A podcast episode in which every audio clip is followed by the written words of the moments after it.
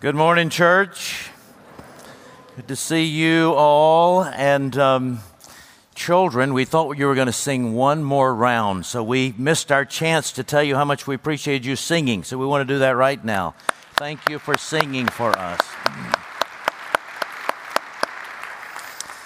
And thanks to that, uh, that crew of Vacation Bible School volunteers and and students and the communication department putting together such a beautiful video to celebrate what we give to. And thank you for your generosity already in this past year in uh, leaning into fear and leaning toward the kingdom. Thank you for giving of yourselves and of your and of your time and talents as well. Would you please turn with me to Revelation 19? In God's sense of humor, after we had a family wedding this weekend, my daughter Abby was married. In God's sense of humor, He brought us, brought me to Revelation 19, the marriage supper of the Lamb this morning. So I may blubber through the whole sermon. Just read the text if I break down, and you'll get something anyway this morning. But we've been looking at Revelation if you're new to us, and we've seen that it breaks down into four sections. The first section is that the king teaches us in chapters 1 through 3. In the longest section, chapters 4 through 16, the king protects us. That's where we are now. We're in this battle making our way to heaven, and we need to know the king's protection. We've been meditating on that for many chapters. And now we're in uh, the third section. The king liberates us, he will liberate us from all of our enemies, all of his enemies. He is doing so now as he enables us to battle through this world. We're on the tail end of that focus on liberation, but John can't contain his enthusiasm for the fourth section. He breaks out even into chapter 19 with that fourth section, which is going to be the king celebrates us. He celebrates us now, and he will celebrate us when we have the wedding supper of the Lamb. When He comes and retrieves us and wraps up all of history for the praise of His glorious grace, He will throw a great supper. I have to confess that I've had to refocus on this text after this weekend. I can only think of how much Jesus is going to spend on this dinner. I'm glad He owns the cattle on a thousand hills. And I, I kind of feel sorry for Jesus. I say, you know, we could just have a drop in. You don't have to go all out. You've done so much for us for millennia. But he insists on throwing a big dinner, no holes barred, because he celebrates us. Do you believe that? Do you believe Jesus, your Savior, not only loves you, but he likes you? And if you've never known that kind of love and a Savior, today is the day you need to meet him. As he holds his hands open to you wide today and says, Come to me now that you may be with me then. We begin reading in verse 1 of Revelation chapter 19, the first 10 verses. After this, I heard what seemed to be the loud voice of a great multitude in heaven crying out, Hallelujah! Salvation and glory and power belong to our God for his judgments are true and just. For he has judged the great prostitute who corrupted the earth with her immorality and has avenged on her the blood of his servants. Once more they cried out, Hallelujah! The smoke from her goes up forever and ever. And the 24 elders and the four living creatures fell down and worshiped God who was seated on the throne saying, Amen, Alleluia. And from the throne came a voice saying, Praise our God, all you his servants, you who fear him, small and great. Then, then I heard what seemed to be the voice of a great multitude, like the roar of many waters and like the sound of mighty peals of thunder, crying out, Alleluia! For the Lord our God, the Almighty, reigns.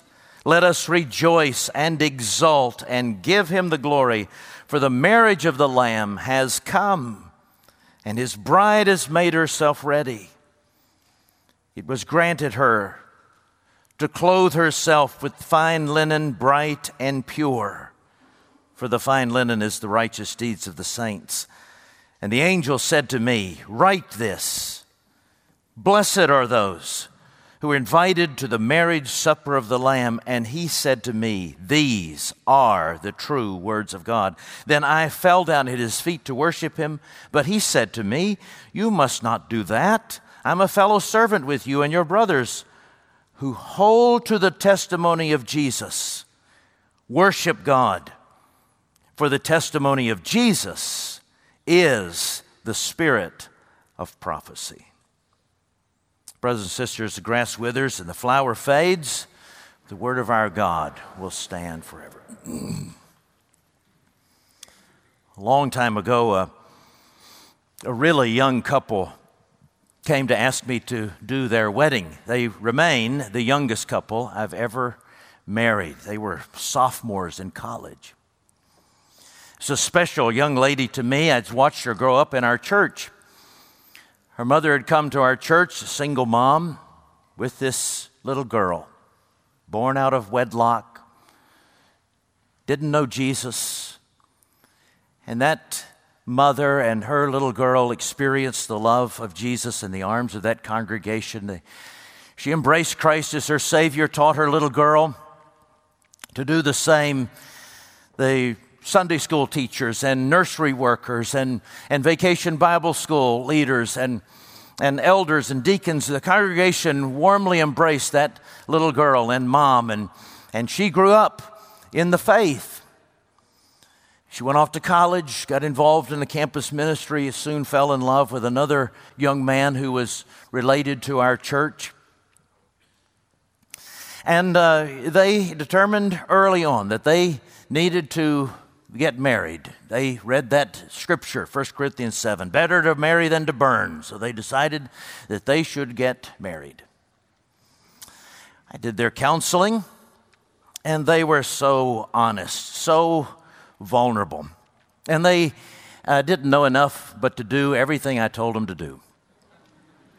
At one point, they said, You know what? We think we just don't, we have so little money we think we, we should move in together. We should have rent a house together in college. We'll be in separate bedrooms, but uh, we will. We think it'll be well. I said, you can't do that.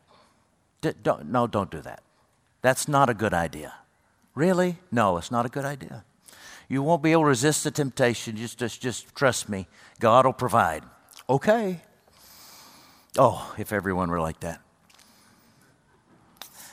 Then later they realized what I was talking about. They called me and they said, We can't keep our hands off each other. The temptation is too great. What are we to do? You just call, have people call you, hold you accountable. Stay away from each other after dark. Hang on. Because here's the deal. Yes, Jesus forgives, and Jesus has wired you to move toward each other. But you need to hang on because you don't want to jeopardize your sexual experience in marriage. Trust me, it'll be more special. And trust me, you don't want regrets at your wedding day. God forgives, yes, but look, you just, just believe me. You will, you will appreciate it when I say that on your wedding day you have kept yourselves pure for each other. Okay. They said. Well, the day came. Finally, the day arrived. And uh, this young man, so obedient, was looking at me. I told him at rehearsal, look at me and do what I tell you to do. He was look, looking at me during the wedding. And uh, he said just before, just before we went out, he said, Now, I'm supposed to keep my eyes locked on you the entire service, right? And I said, No. Look, I said, what's going to happen is the music's going to swell, and uh, then they're going to throw the doors open in the back, and the most beautiful creature you have ever seen is going to appear there. That's going to be your bride. And you're going to figure out why I fussed at you for staying pure. Okay. Well, the doors opened. I told him, turn around. And when he did, he melted. You've seen it a hundred times. But then, when he turned back around and both of them locked eyes with me, it said everything. It was worth it. This is what Jesus has been saying to us in the book of Revelation. It's what he says to us throughout Scripture. I know it's hard to trust me when I tell you, don't do that or do this. I know at times you think, how could you be so narrow minded and restrict my fun? Uh, but about all kinds of things. But trust me, the day is going to come when I fling open the doors and you will be presented in fine linen, bright and clean, given you to wear, and I'm going to welcome you home. When I come, you want to meet me unashamed. You won't be perfect. But endure as you can with my help through this world, trusting me even when it doesn't make sense, because the day is coming of celebration and you want to meet it with your best. Jesus proves his love to us once again in this passage. And this passage, like every other passage of Scripture, even the toughest ones about his judgment, tell us what this angel told John when he was bowing before him, or tried to bow before him in verse 10. The angel tells uh, John, Look, this is not about me. Every prophecy of Scripture, every word of Scripture is about Jesus. That's what verse 10's mean. 10's mean. Every verse from chapter 1, verse 1 uh, of, of, of Revelation, of Genesis to the end, every verse is pointing to Christ. No sermon is a Christian sermon unless it's been made clear how it connects to Jesus Christ, including these words of judgment and these words of celebration. It's all about Jesus and specifically how the Father has loved us in Jesus. And he says it in two ways in this passage. We've seen it again and again. He tells us he loves us by judging sin. First of all, he tells us he loves us by judging sin, verses 1 through 5. Now you say that's counterintuitive. That doesn't make sense. How could he love us and judge sin? Doesn't real love just to turn a blind eye, to wink at it? No, he loves you too much to allow you and me to continue in sin because sin is always a departure from who we are made to be in the image of God. To sin against any of the commands of God is to dehumanize ourselves and dehumanize other people. To sin is to live in, in, in, in a lesser way than He desires for us, which is to flourish and thrive according to the way He made us to live. In each of these points, I want to review with you under the way He loves us three things His standards, His strategy, and the spiritual attitude it's supposed to produce. So if Jesus proves His love for us by judging sin, what are the standards by which He judges sin, by which He judges what is right and wrong? He judges by truth and justice. That's in verses 2 through 4. His judgments are true, His judgments are just. You can't understand love. You cannot feel love. You cannot believe that God loves you unless you understand and believe with conviction that His love is based on His truth and justice. Isn't it refreshing in this world, as we have learned more and more recently, how profitable misinformation and disinformation are. It's, it's very profitable to traffic in lies. We've learned that with the, the algorithms of, of social media. We, we learn it with, with the way we've observed people tr- uh, losing their civility in public discussion. That it is, it is it, it is a, a, lack of truth. It is misinformation, disinformation, evil propaganda that, that brings prosperity. And so we wonder where in the world is the truth? And we're living in a day when truth is not governed by a transcendent standard, namely God speaking through His Word, but rather through an antichrist spirit that is governed by materialism and, uh, and politicization. And so, uh, scientists and, and economists and politicians and even preachers and Christians are intimidated or threatened with being pushed to the sidelines, ignored, called fanatics and crazy if they adhere to the truth of God's Word and what it says about ethics or about the way we engage with one another, and adhere to what it does not say and where it gives us liberty. It should be refreshing to us to know that God loves us so much, He's given us the truth about everything we need to know. And that, that we do not need to know about, He doesn't burden us with. That's exactly what Jesus said in John 14. Remember when he said, I go to prepare a place for you, that where I am you may be also? If it were not true, I would have told you so. In other words, I tell you everything that you need. I tell you the truth about everything you need to know for life and godliness. And what I haven't explained to you and what I haven't told you, you don't need to worry about. What refreshing news that is that He, he loves us by giving us the truth. And what refreshing truth it is that He is just. That's the word here. I didn't import it here. This is just. Justice. The Lord loves justice, He says elsewhere in Scripture. If there is a proof that a spirit of Antichrist is dominating in our culture, it is that people have tried to forbid us from speaking the truth about justice, intimidating us not to use that word. If you use that word justice, then you are undermining Scripture.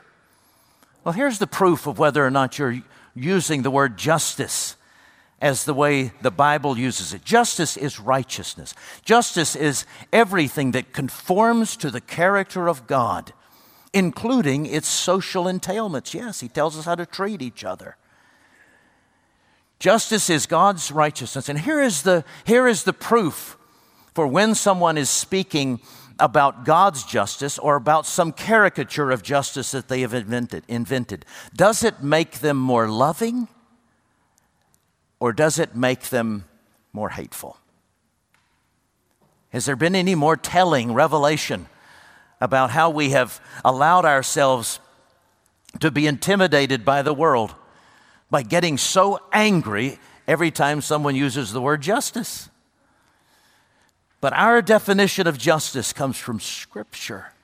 It is based and rooted and founded on the character of God and His righteousness. It is the way He treats us, it is the way He commands us to treat one another. What refreshment that God and His standards are truth and justice.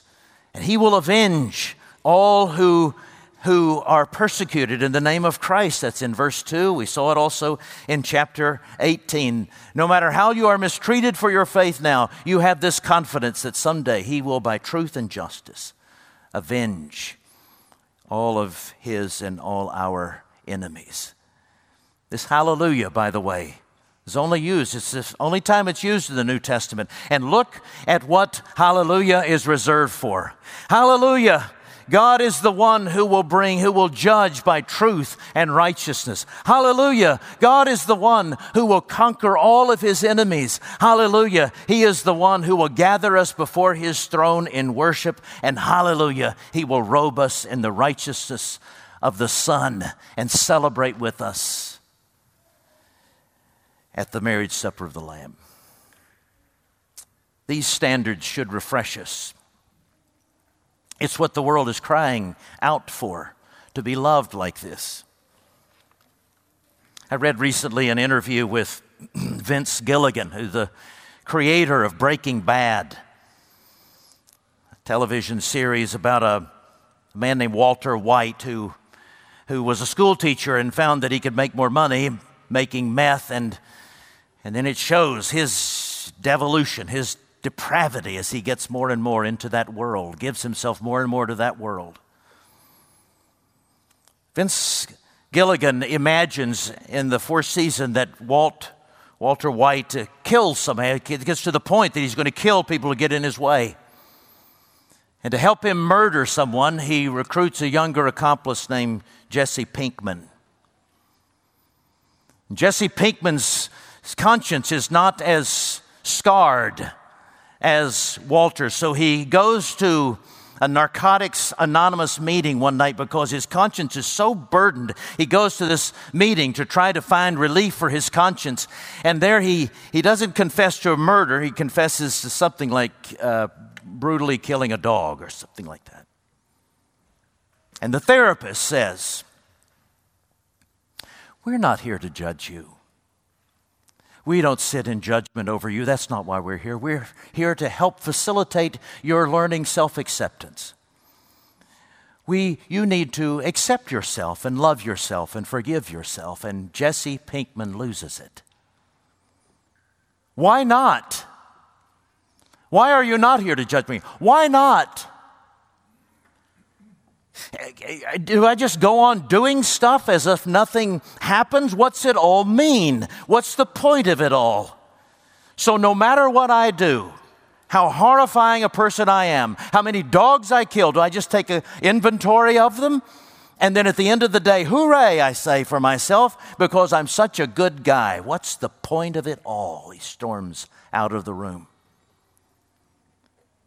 Vince Gilligan, in this interview, inter- explained a scene like that.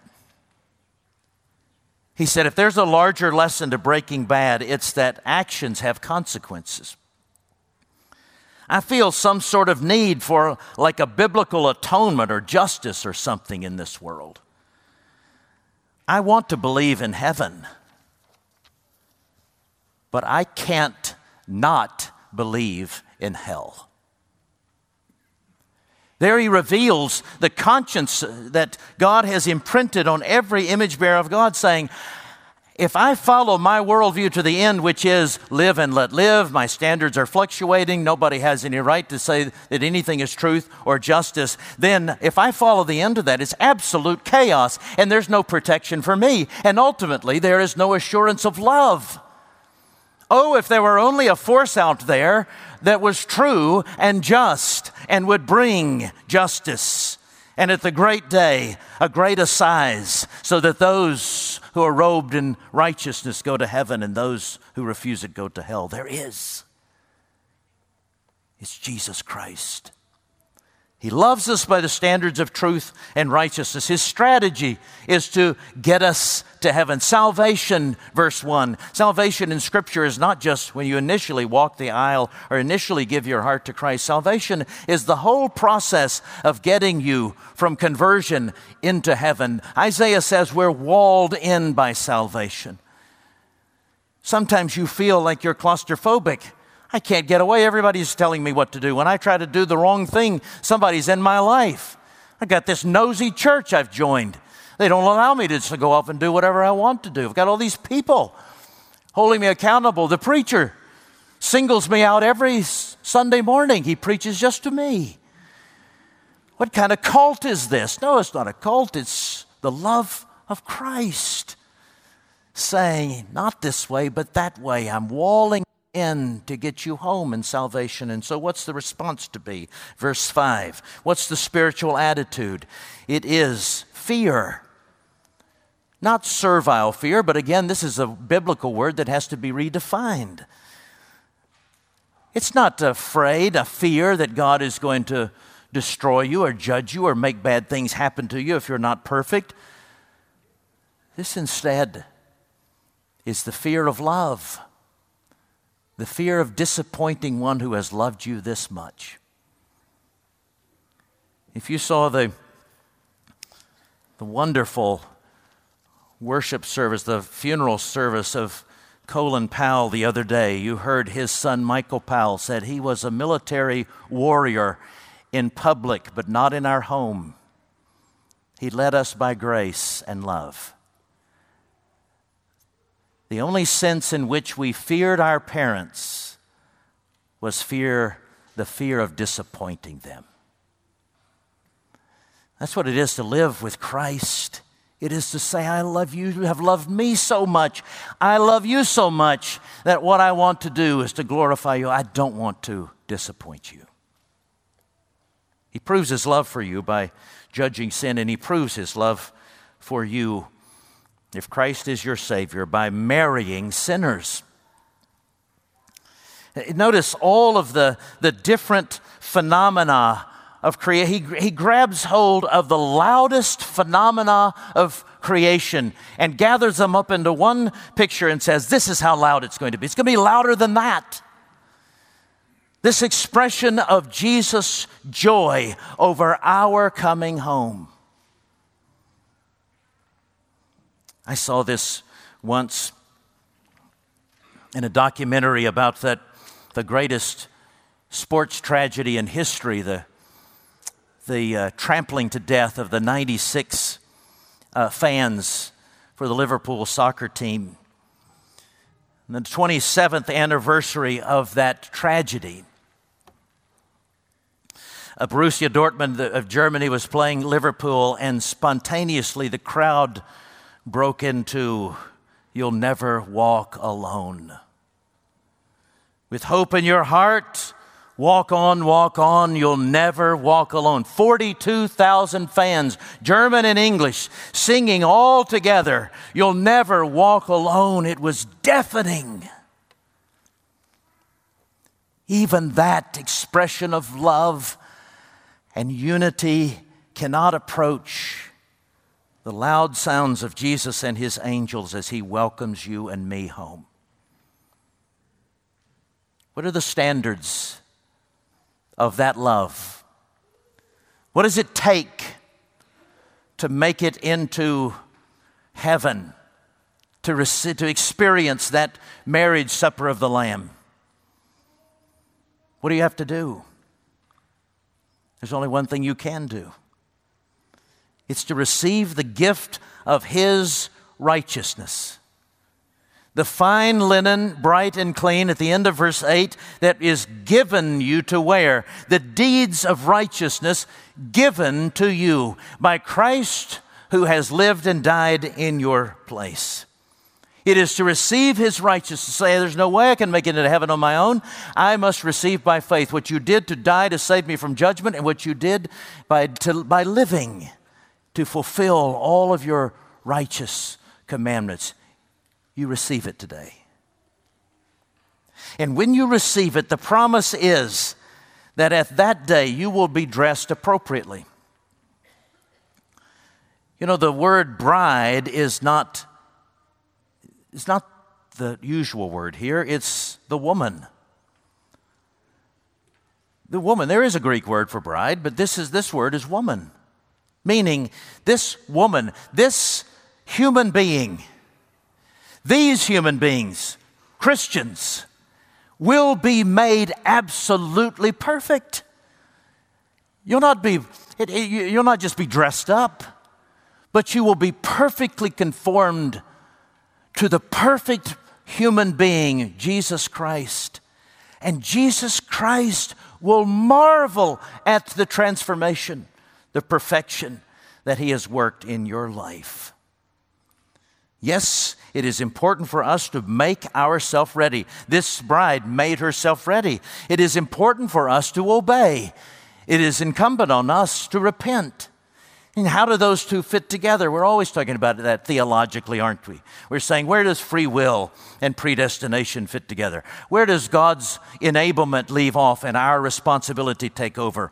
Those are great conversations in theological context, but they never explain what we can explain in relational terms. Here's, here's the way it is it's, the way we begin are empowered to live the Christian life is because we are first loved by Jesus.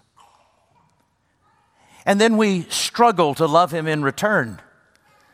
And He atones for where we fall short. All right, I can see that's not connecting either. So here's another example. All right, I've seen this over and over. A little boy, it's always a little boy. The girls don't mess this up. little boys. They're so overcome with love for their mommy, they decide to pick some flowers for her for her special day. And what do they pick? Johnson grass, poison ivy, maybe some Queen Anne's lace. They bring it to mom. She's always wise enough not to touch the poison ivy. She gets the Johnson grass. She'll get the bitter weed, whatever else is in their hand. She'll put it in a vase. And then she adds the beautiful flowers around it. That's what it is for the bride to make herself ready and Jesus to give righteousness.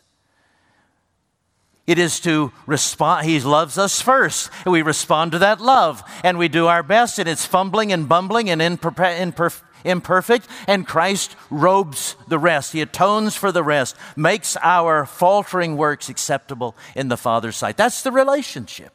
Those are the standards.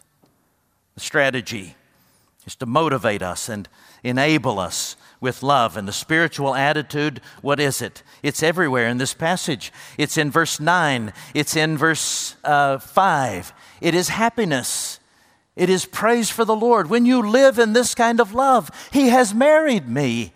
He has chosen to make me His bride, to make me His child, to make me His beloved. He loves me and He likes me. He approves of me, not because of who I am naturally, but because He makes me approving. And I am therefore joyful. We can't commend the gospel with dour, fearful attitudes. We can't commend the gospel with bitterness about whatever is happening in our culture. We commend the kingdom of God because by joy because the kingdom of God is not about laws for eating and drinking, it's about righteousness, peace and joy in the Holy Spirit. The bottom line is this What will make the marriage supper of the Lamb, the wedding supper of the Lamb, so beautiful? Is that the love of Christ will be displayed as ineffably splendid because he set his love on us. Unworthy brides. People no one else would love. He, he filmed the wedding supper of the Lamb before the world was even made. He wrote down this revelation of how it's all going to end before we were even born.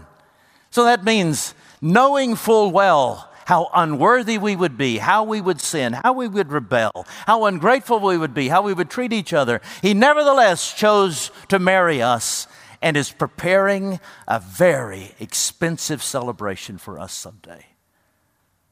So expensive, it cost his own righteous blood. I saw this in a friend of mine a number of years ago. Kim was my friend who lived in Philadelphia. She was an accomplished physician, brilliant. She was very active and an officer in her church. She was involved in foreign missions. She was generous. She was, a, she was an athlete. She was fun and joyful and vibrant. Her best days seemed to be ahead of her soon after she turned 40. Even to the point that a man who had she had once been in a relationship with and they thought that was over he came back into Philadelphia they they were reacquainted and they there were sparks of love again Everything seemed to be absolutely perfect. It couldn't get any more wonderful. And then she got the dreaded news that she was dying of cancer.